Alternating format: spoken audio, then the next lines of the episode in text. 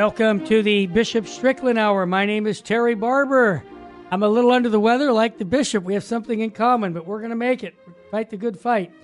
Bishop Strickland, thanks again for taking the time to spend an hour to share your love for Jesus and his church. Thanks, Terry. Thank you. And I know you have a priest retreat going on, so I want to make sure everybody continues to pray for our priests and bishops and the Holy Father as a standard thing to, every day to do because they need our prayers, especially Bishop Strickland on the topic that one of the tweets you gave. It seems so appropriate to be praying for the clergy on a regular basis because let's face it, they're up against the world, the devil, and the flesh. And if I had to answer the question, who's influencing who? It seems the world is influencing the church more than the church is influencing the world. And you gave a tweet on February 21st about Saint, excuse me, Doctor of the Church, Saint Peter Damian. You pointed out he fought corruption and sexual immorality among the clergy 1,000 years ago and you make a little prayer. You said, Dear St. Peter, pray for the church to be renewed in purity and chastity. St. Peter, pray for all victims of abuse, and may we repent and seek reparation, atonement for all these sins. And then I'd like you to, if you have it in front of you, you quote St. Peter Damian. Would you like to quote him, or should I, you, should I state the quote from him? Because I thought it was appropriate. Yeah, you can read it says it okay it is not sinners, but the wicked who should despair. It is not the magnitude of one's crime, but the contempt of God that dashes one's hopes. Wow. Yeah. Um, wow is right. I I thought that was very important because it really gets to how the mercy of God and its abundant blessing, how it works. Yeah. We're all sinners, but we have to do what we can to repent of that sin and in humility seek the mercy of God. And we hear too many voices in the church and, and certainly otherwise that act as if mercy is just sort of a, a, a paint, a coat of paint over everything you just keep doing what you're doing and trusting God's mercy. That's not that's not our faith. No, it isn't. That isn't what Christ has promised. The the real mercy is glorious because it we acknowledge the brokenness and the Lord brings his healing ministry. It flows from his pierced side on the cross. Blood and water are that mercy. And we've got to help people understand that Real mercy is always humbly repenting of sin. Like St. Peter Damian says, it's it's not the sinner, but it's the flagrant um, one who doesn't ask forgiveness. And I think St. Peter Damian really is a saint for our time. Mm-hmm. He lived almost exactly a thousand years ago, yep. and he fought a lot of the same corruption in a few of the clergy that were in his time.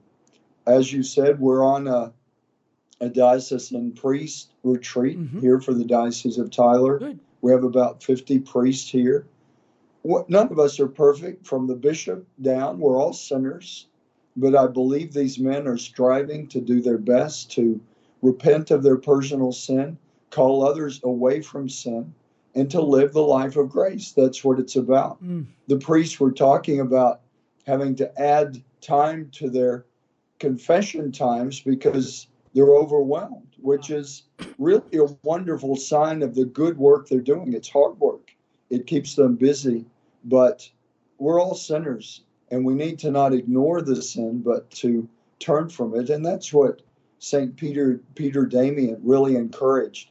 As we were talking before we started recording, yeah. um, we need to pray for all the ordained, for bishops, priests, and deacons, for Pope Francis, for all the cardinals, for all the archbishops and bishops, for every priest and deacon, for all of us ordained, because by the grace of the Holy Spirit, we have been ordained to be ministers of the church of Jesus Christ, the church that he established.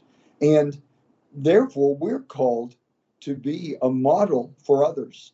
And when corruption and immorality uh, enters the clergy, mm-hmm. it's devastating for the clergy and for everyone else. Um, as we've said so many times before, uh, Terry, yeah. the greatest mercy, the greatest compassion is to tell the truth. Amen. And we've got to pray for any member of the clergy, any member of the hierarchy that has turned a deaf ear to the real message of the gospel. It's not going to bring them joy, it's not going to bring them fulfillment. It may bring them something that they see as fulfillment in this world, but as we know, this life is passing very quickly. Hmm. And we need to all be more aware of that. St. Peter Damian was well aware, and he lived a thousand years ago, but he spoke the truth of Christ.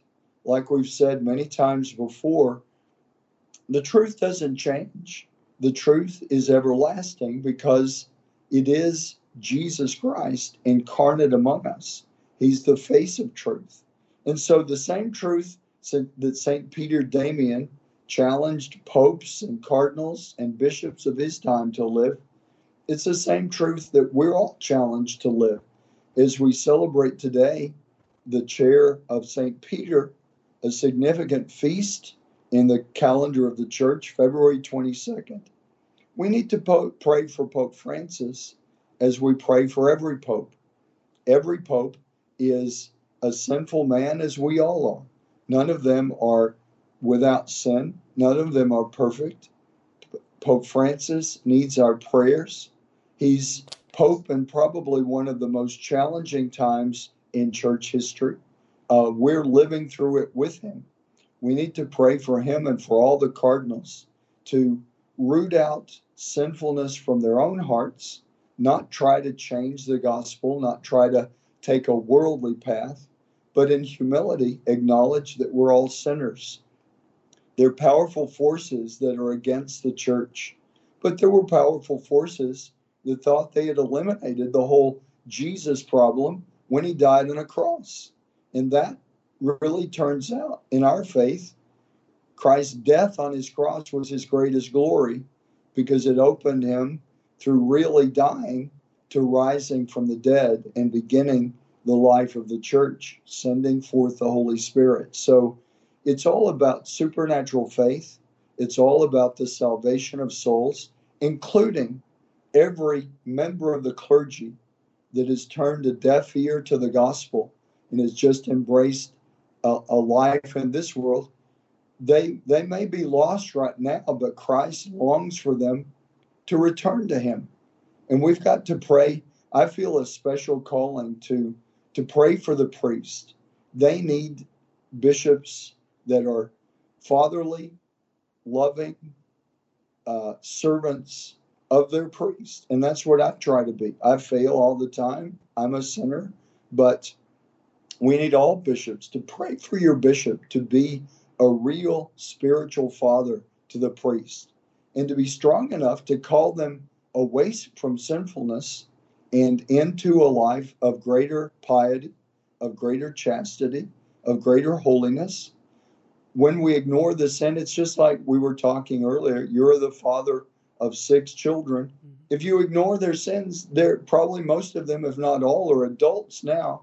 But when they were children, you had to do your best to tell them what was right and what was wrong. Right. Certainly, our, the priests that serve in the Diocese of Tyler are adult men making their own choices. But all of us are children before God. And we need to be reminded of what real virtue is. There's not, there aren't enough strong voices in the church today just reminding us live the virtue, turn from sin, acknowledge your sin, be humble, and acknowledge that we're all sinners and that we have a need for God's mercy. Go to confession. Thankfully, our priest on retreat will have the opportunity to go to confession. Awesome. Hopefully, that will be an opportunity that they take advantage of many, many times throughout their lives. We need to stay close, especially to those sacraments I like to call the sacraments of the journey confession and the Eucharist. Confession is the be- best way to be reverent toward the real presence, body and blood, soul and divinity of Christ in the Eucharist. If we go to confession often, we're still sinners and we're still weak, but we'll be strengthened in His grace in the efficacy of receiving His body and blood, soul and divinity in communion will be that much stronger. That's what makes saints. If you read the lives of the saints, they were devoted to the Eucharist, they were humbly people who com- humbly confessed their sins. We need to pray for all the clergy of the church around the world to turn more deeply to the Sacred Heart of Christ and to repent of their sins. Sorry, I'm getting off. No, I want you to keep going. It, but, it's but, something that we need to focus on with great compassion, with great mercy, with great joy, and to speak plainly. We must repent of sin, make reparation for our sins, and seek the light of Christ and his mercy. Well said. When we come back from the break, I want to bring up an individual situation that we're praying for a cardinal. And, you know, the thing that I like about Bishop Strickland and what I say about Virgin Most Powerful, I'm going to tell you on the other side of this break that I think it's a balance of praying for our clergy is so important that you just mentioned. You're listening to the Bishop Strickland Hour on Virgin Most Powerful. Stay with us, family.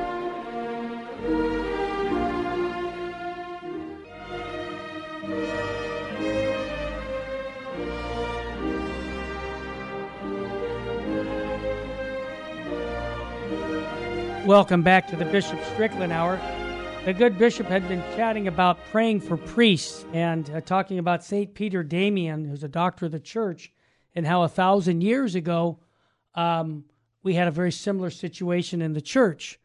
And so today, um, I would ask Bishop Strickland if we ask St. Peter Damian to intercede for us today for the conversion of many priests and bishops, especially uh, when it comes to homosexuality, because um, we have a cardinal uh, now uh, who's, you know, he's the president of the Commission of Bishops Conference in the European Union.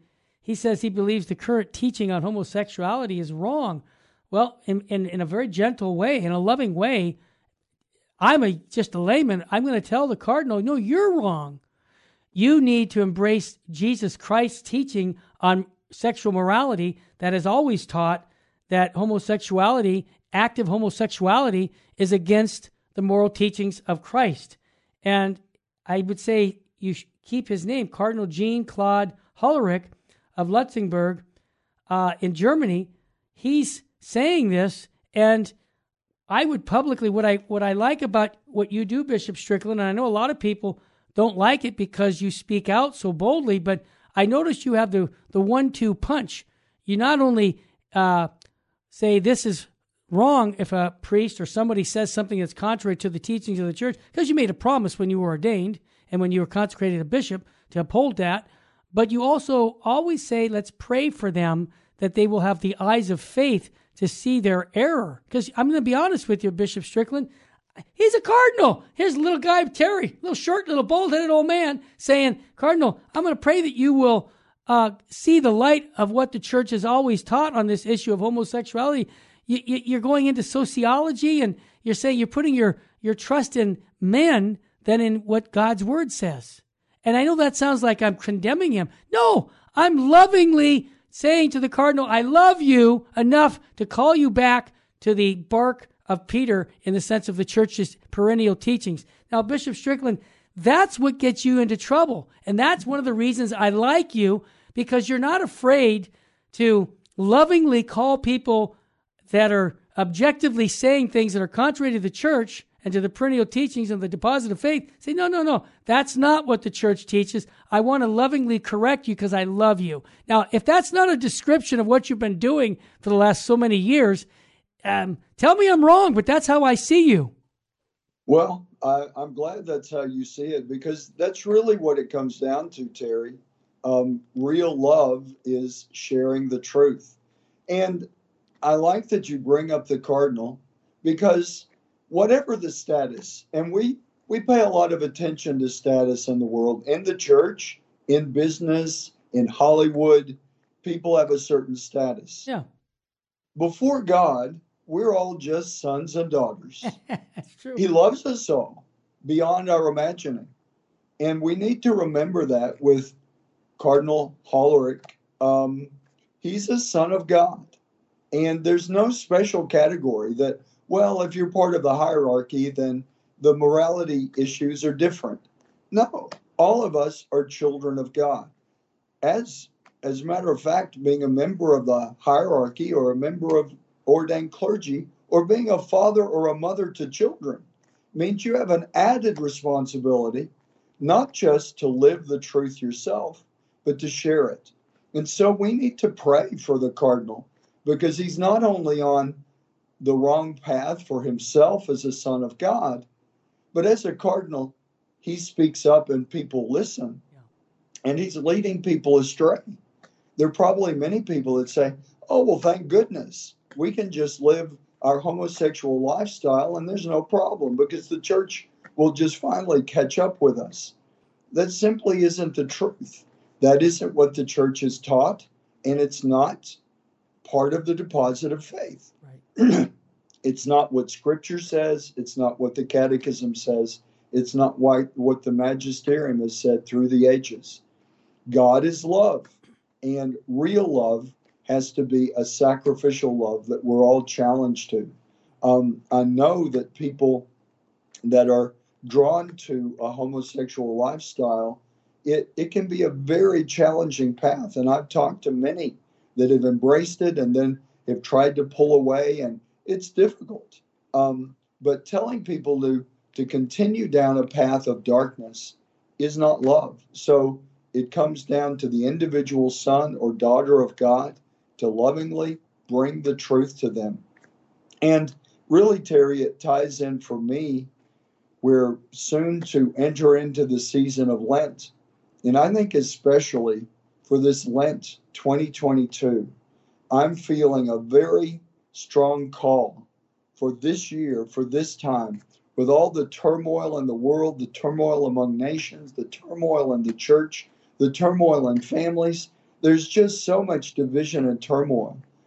I think people of faith, and I really want to, it's my responsibility to lead this as one shepherd in the church, but I would urge everyone to really look at this Lent as a time of reparation mm-hmm. and atonement for sin. For my own personal sin, I have plenty of reparation and atonement to do for my own personal sin, but also for the sin of the world. To offer your prayers, to pray rosaries, to pray litanies, to read the scriptures, to do everything you can in your spiritual life in this coming Lent, to fast. You know, we're called to fast on Ash Wednesday and then on Good Friday, fast and abstain there's abstinence for the Fridays of Lent. Really raise that bar. Do a little more than just the minimum required. Um, certainly, care for your health, but most of us, in, I mean, I could speak for myself, I could easily skip a few meals out of um, reparation and atonement in a spirit of fasting and prayer, and it's not going to damage my health. Certainly, uh, people need to we're we're sacred to God. We need to um, take care of this vessel that God has given us. But probably for a lot of us, uh, eating a little less is probably a healthy step. But certainly it is spiritually. So I really would encourage people.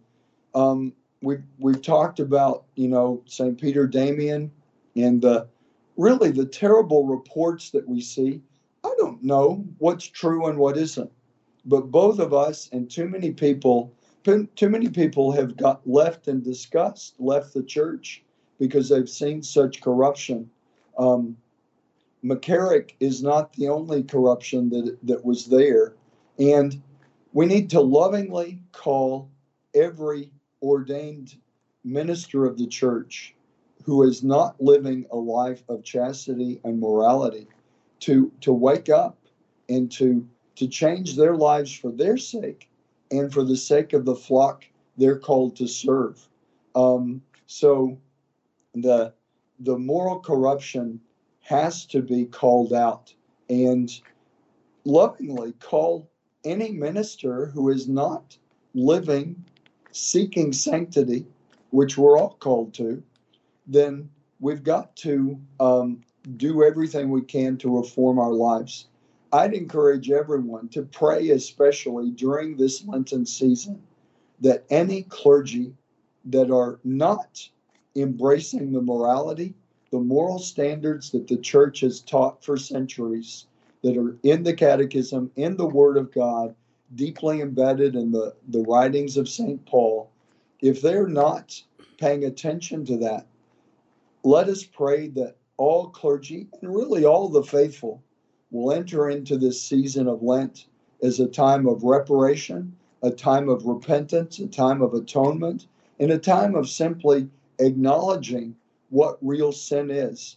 Certainly, the sins against morality are not the only sins, but very often those sins, what are the seven deadly sins? Lust, greed, gluttony, wrath, sloth, envy, and pride.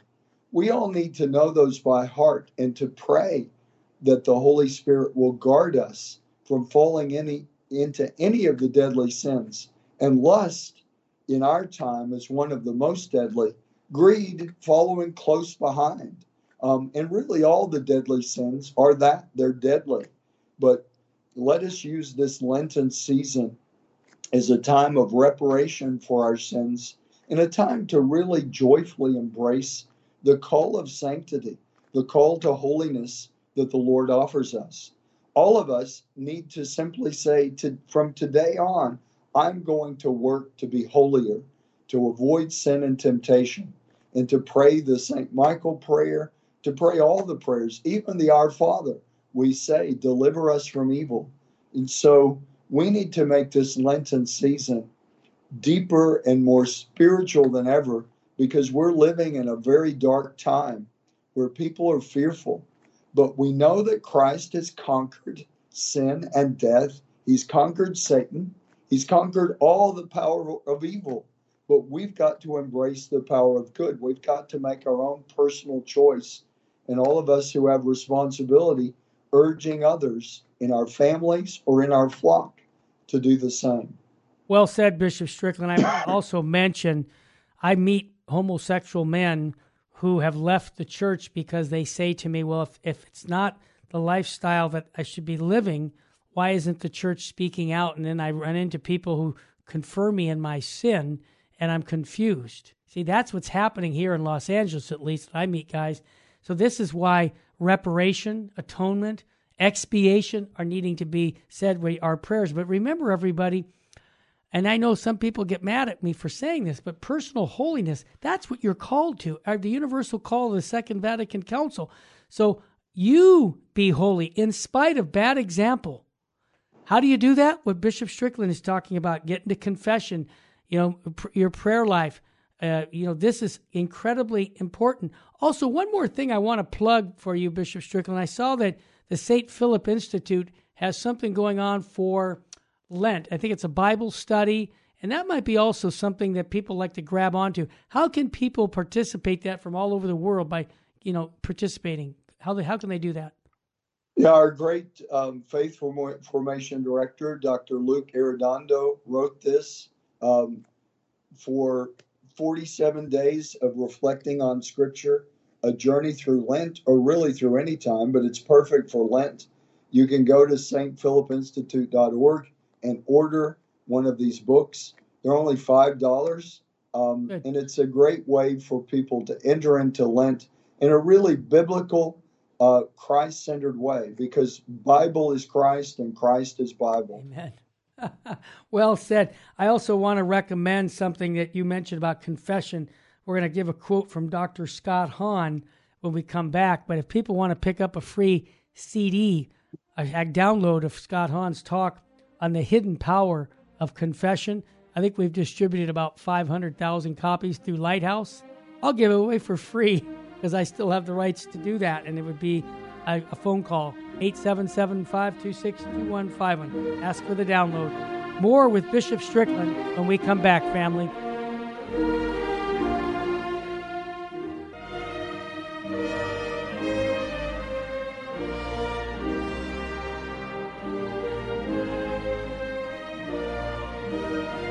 Welcome back to the Bishop Strickland Hour. Bishop Strickland did a tweet with Dr. Scott Hahn on the power of confession, and um, my people heard me say what I want to. I do things impulsively, and if you go to CatholicRC.org, use the code Strickland at the checkout, you get a free download of Scott Hahn's powerful talk, "The Hidden Power of Confession." I might be underestimating, but I think we distributed over a half a million copies of that CD back in the 90s, and then it was uh, you know just a, a home run talk on confession. And I found it interesting, Bishop Strickland, because you uh, you stated in a tweet February 16th, a good confession is one of the finest ways to reverence the Eucharistic face of Jesus Christ. I, that sentence right there just got me. I like that's cool. I like that.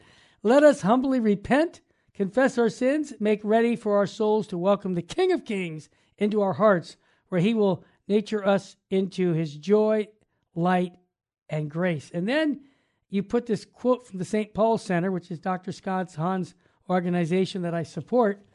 It says, Scott says, nothing brings peace to a soul like a confession that's well prepared, clear, concise, contrite, and complete. If we hadn't been to confession in a while, and even if we have, we should make every effort to make the practice habitual. That's a Dr. Scott Hahn. Uh, Bishop Strickland, um, you just repeated, I mean, what Scott Hahn was saying earlier when you said, get to confession and repent and believe. But, you know, this has been a 2,000 year teaching of the Catholic faith that people need to repent of their sins. So you're really just echoing the fathers of the church. And I, I get a kick out of it because it's like, wow. What do you mean, wow? What else do you expect the bishop to say? Yeah. But, but you know what, Bishop Strickland? I have to say, it's not as common as I would like it to be. Yeah, it does need to be. It needs to be commonplace. Yeah. Absolutely. Yeah. You remind me of, of St. John Bosco, oh. who was a great saint who taught young boys, young men, yeah. to be saints, mm-hmm. to be men of faith. Yes. And he, he, he talks to the, the young boys in the school that he had, but it really applies to all of us sure. boys and girls, men and women. Um, but he tells them to stay close to confession, to reverently receive the body and blood, soul, and divinity of Christ in communion, and to pray um, in adoration, mm-hmm. in of the Blessed Sacrament, of the presence of the face of Christ, the Eucharistic face of Christ. Those three things, those are Lenten practices that need to be universally embraced and adopted in every way possible. Um, one thing that struck me as we were talking, mm-hmm. you know, we always talk about the catechism, mm-hmm. and we haven't mentioned a specific paragraph today, but everything we're talking about is what the catechism says. That's right. And it occurs to me that people may, the faith is challenging. It's challenging to turn from sin it's challenging to grow in holiness. And it's not something that is supported in the culture. The culture says be entertained, get get pleasure, you know, just enjoy yourself. And the disciplines, that's why they're called spiritual exercises, it, it can be challenging. But what occurred to me as we were talking earlier yes.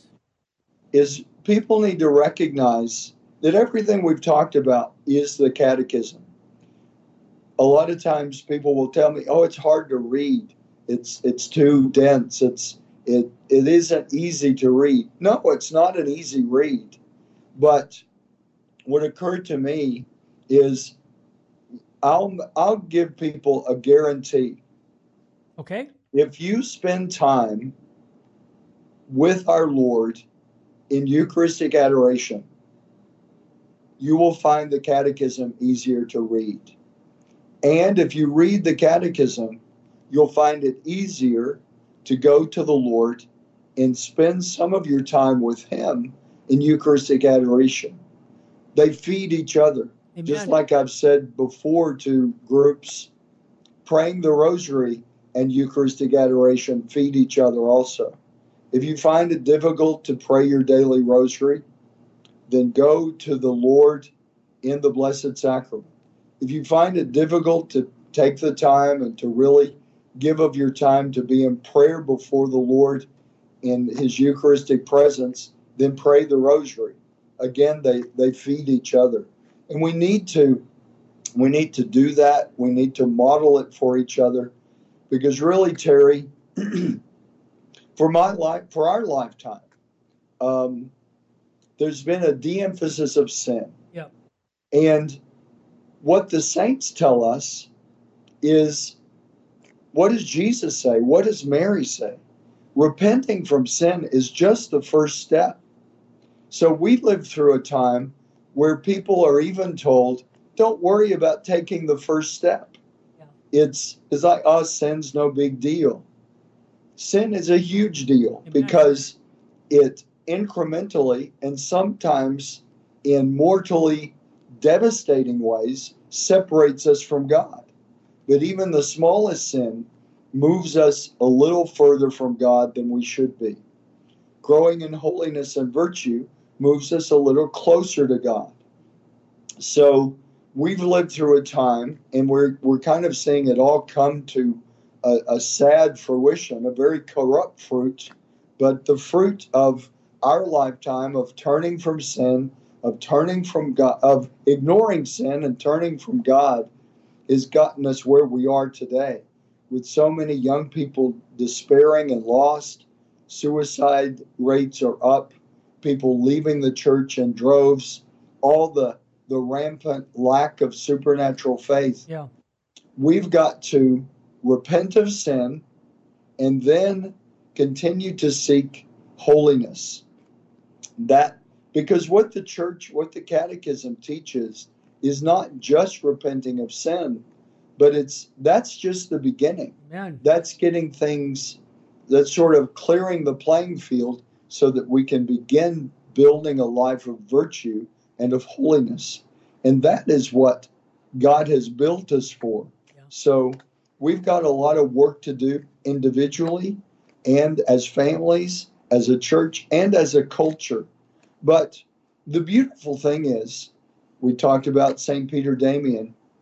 The light of Christ that guided him is just as bright, just as wondrous, just as powerful as it was for St. Peter Damian or for St. Peter, the first pope, St. Peter the Apostle, as we celebrate the chair of Peter.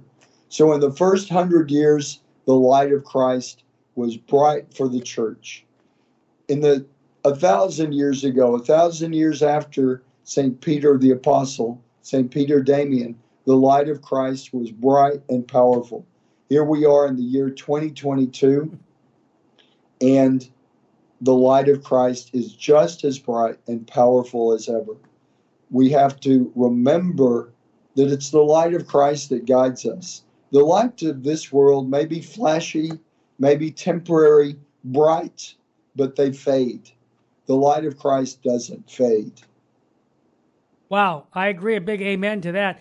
Bishop Strickland, one of the other things that I like about uh, your approach to sharing the gospel is you're not afraid to even talk to uh, our politicians about the gospel. I mean, I, I mean that because sometimes we, we want, oh, we can't get involved with uh, it's it's politics to to to, to not to st- try and stop abortion. We can that, that's everybody. They got to do that on their on their own. No, um, you just tweeted something on on for our legislators that you pray for our legislators, but that they will reject this bill that's coming up that seeks to codify the murder of unborn children. That's Roe versus Wade, the Supreme Court decision.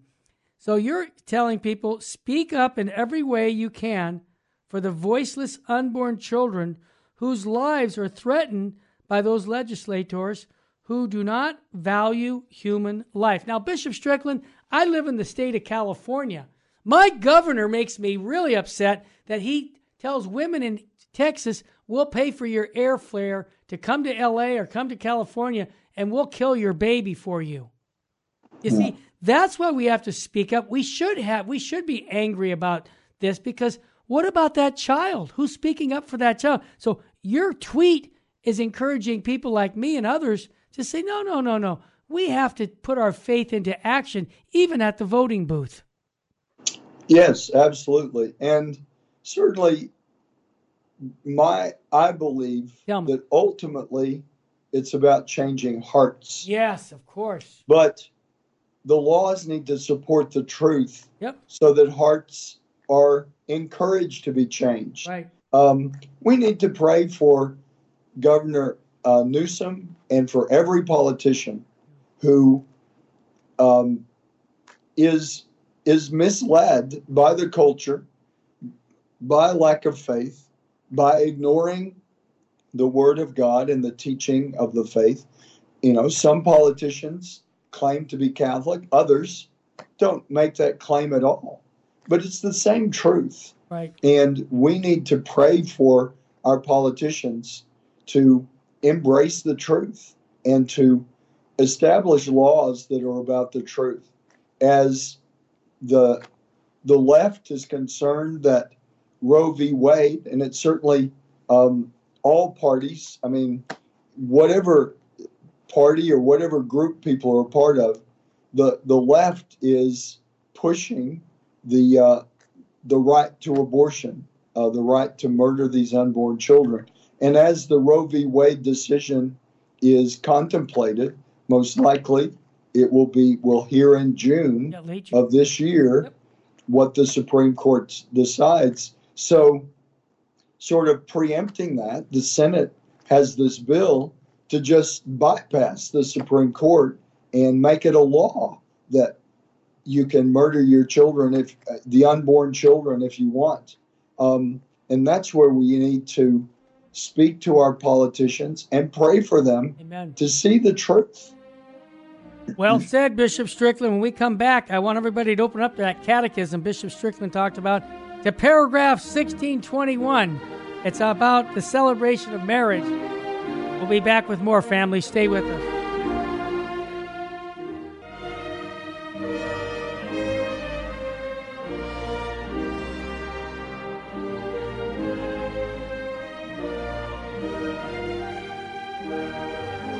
Welcome back to the Bishop Strickland Hour. For those who are brand new to our show, I just want to welcome you. I know that uh, some of you are picking up uh, the station because we were at the uh, issue, the big program that came out in California with all the truckers. They were inspired to do something similar to what they did in Canada, and so they're starting. Uh, well, it'll be tomorrow. We're going to be there handing out cards for Virgin Most Powerful Radio so if you're listening now, I want to welcome you to the Bishop Strickland Hour. We're uh, supporting those truckers because they want to be able to have a right not to get vaccinated uh, by COVID 19. Uh, and they're putting on their faith in the sense of their belief in the freedom of, re- of religion and of a right. So they're taking a drive from California to Washington, D.C. And I publicly uh, support it through Virgin Most Powerful because uh, I think it's the right thing to do. So there you have it.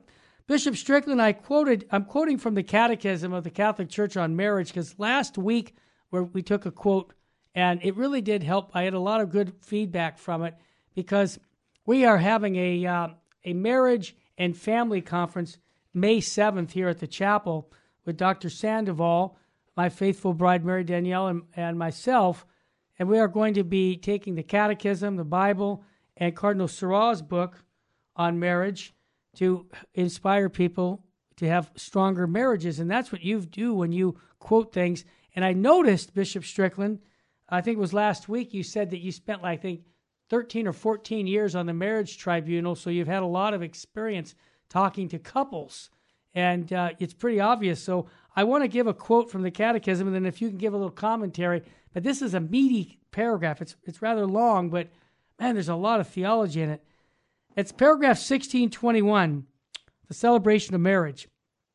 Catechism 1621 states In the Latin rite, the celebration of marriage is between two Catholic faithfully uh, normally takes place during Holy Mass because of the connection of all the sacraments with the paschal mystery of Christ. In the Eucharist, the memorial of the new covenant is realized. New covenant is which which Christ has united himself forever to the church, his beloved bride. You see the connection, folks?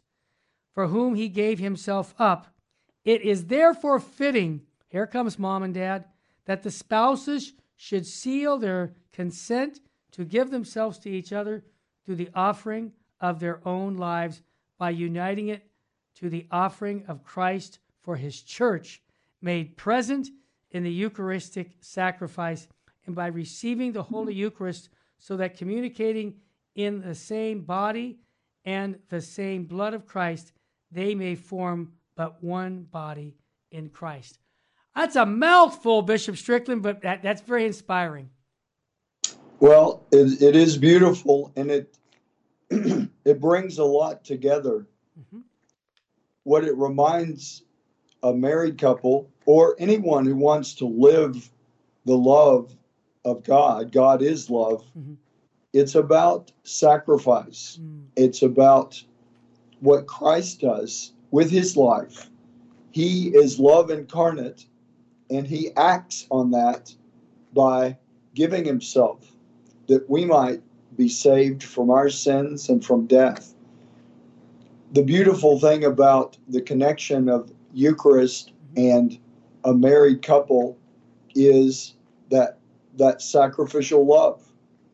You've been married to your wife for many years. I have. And there there are a lot of sacrifices that you've been called to make and that she's been called to make.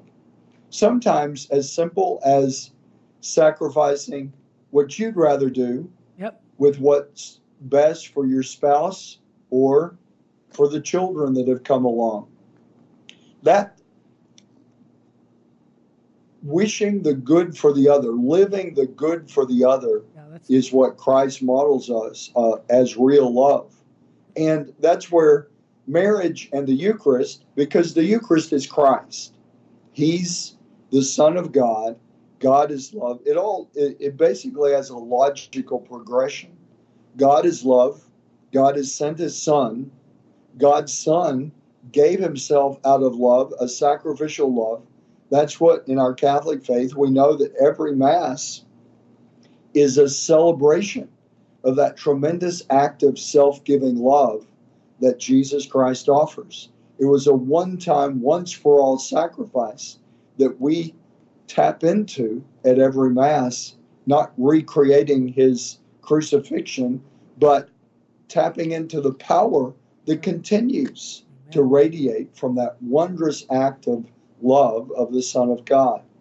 You, as a married man, and your wife, as a married woman, when you go to Mass, that's what you're called to do, is to, to offer your sacrifices and combine them to the sacrificial love of Christ there's so many things like that that I'll just put it on myself. I knew need to do a better job of making that connection. Yeah. But the preparation of the gifts, what's often called the offertory, yes, is not just about collecting money so we can pay the bills, and it's not about just giving symbolic things, but it's about that sacrificial connection. As a priest, you as a married man, your wife as a married woman. Yep. We all need to be spiritually putting our lives on that altar as well, joining our sacrificial love to the sacrificial love of Christ. That's what that paragraph is talking about. And Terry, we could talk about it for hours because it. Yeah. it gets down to the very basics of everything we've talked about. Right. When you short circuit that love, and you call something love that isn't really love at all, then you begin to do damage to that family, to the to the church, and to the family of God's people, to all of civilization.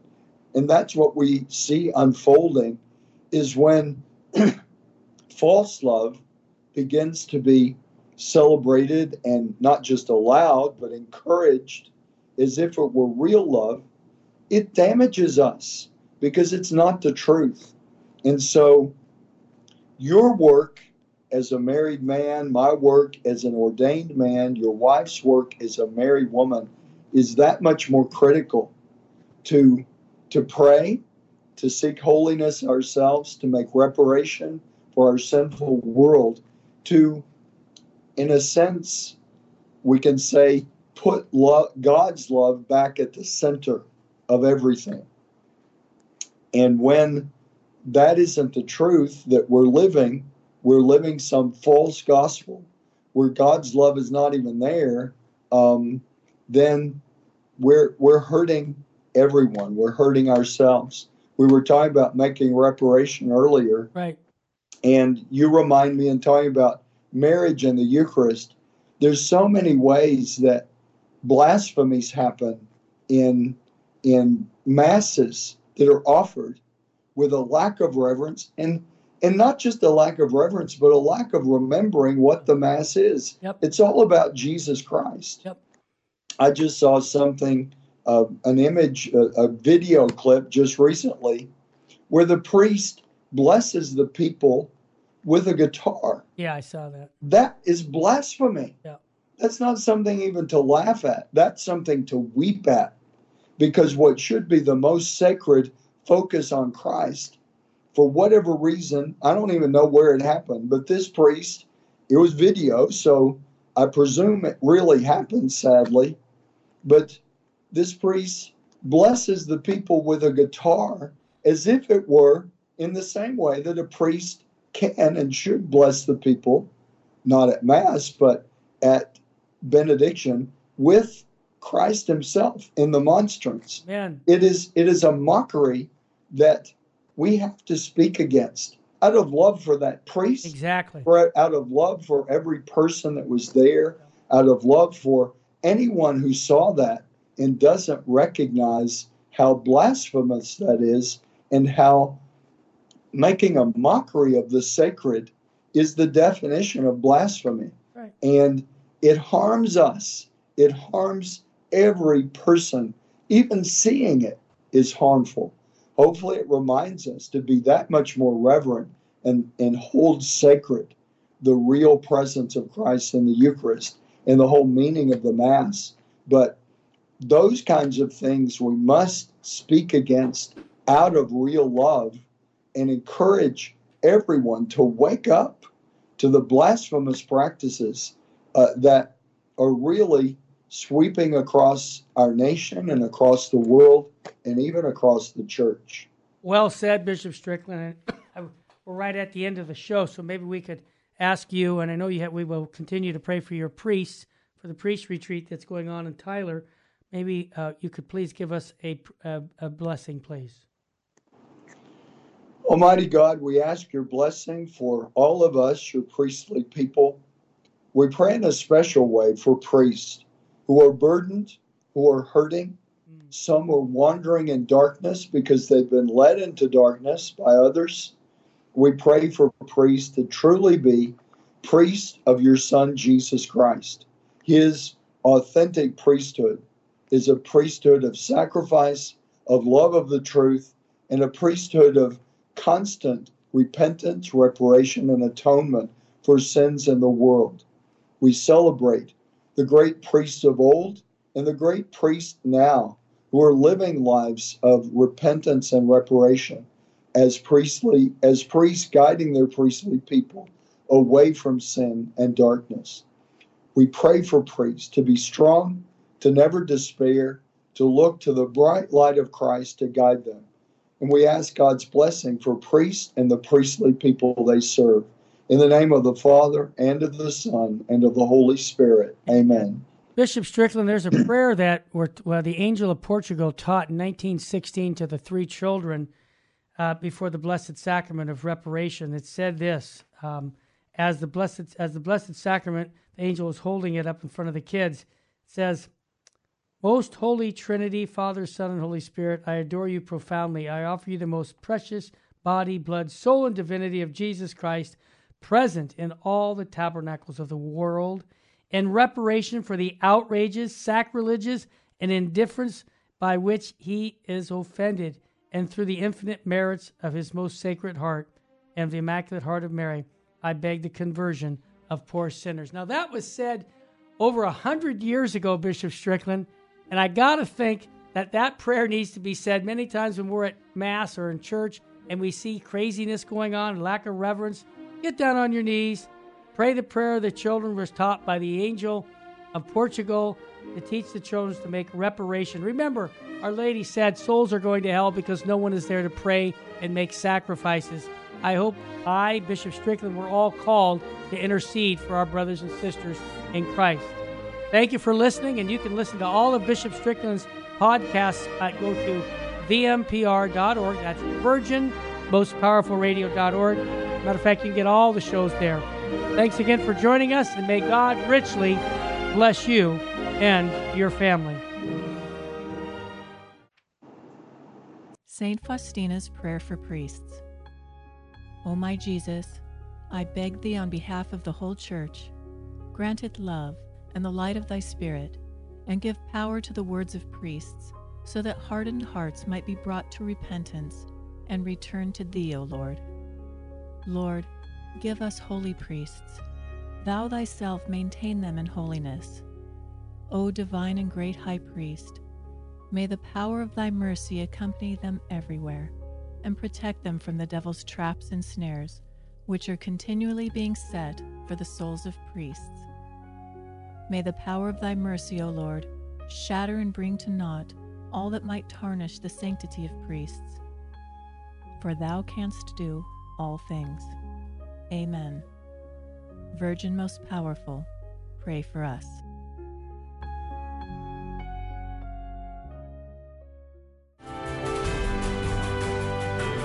Virgin Most Powerful Radio, sharing the gospel with clarity and charity.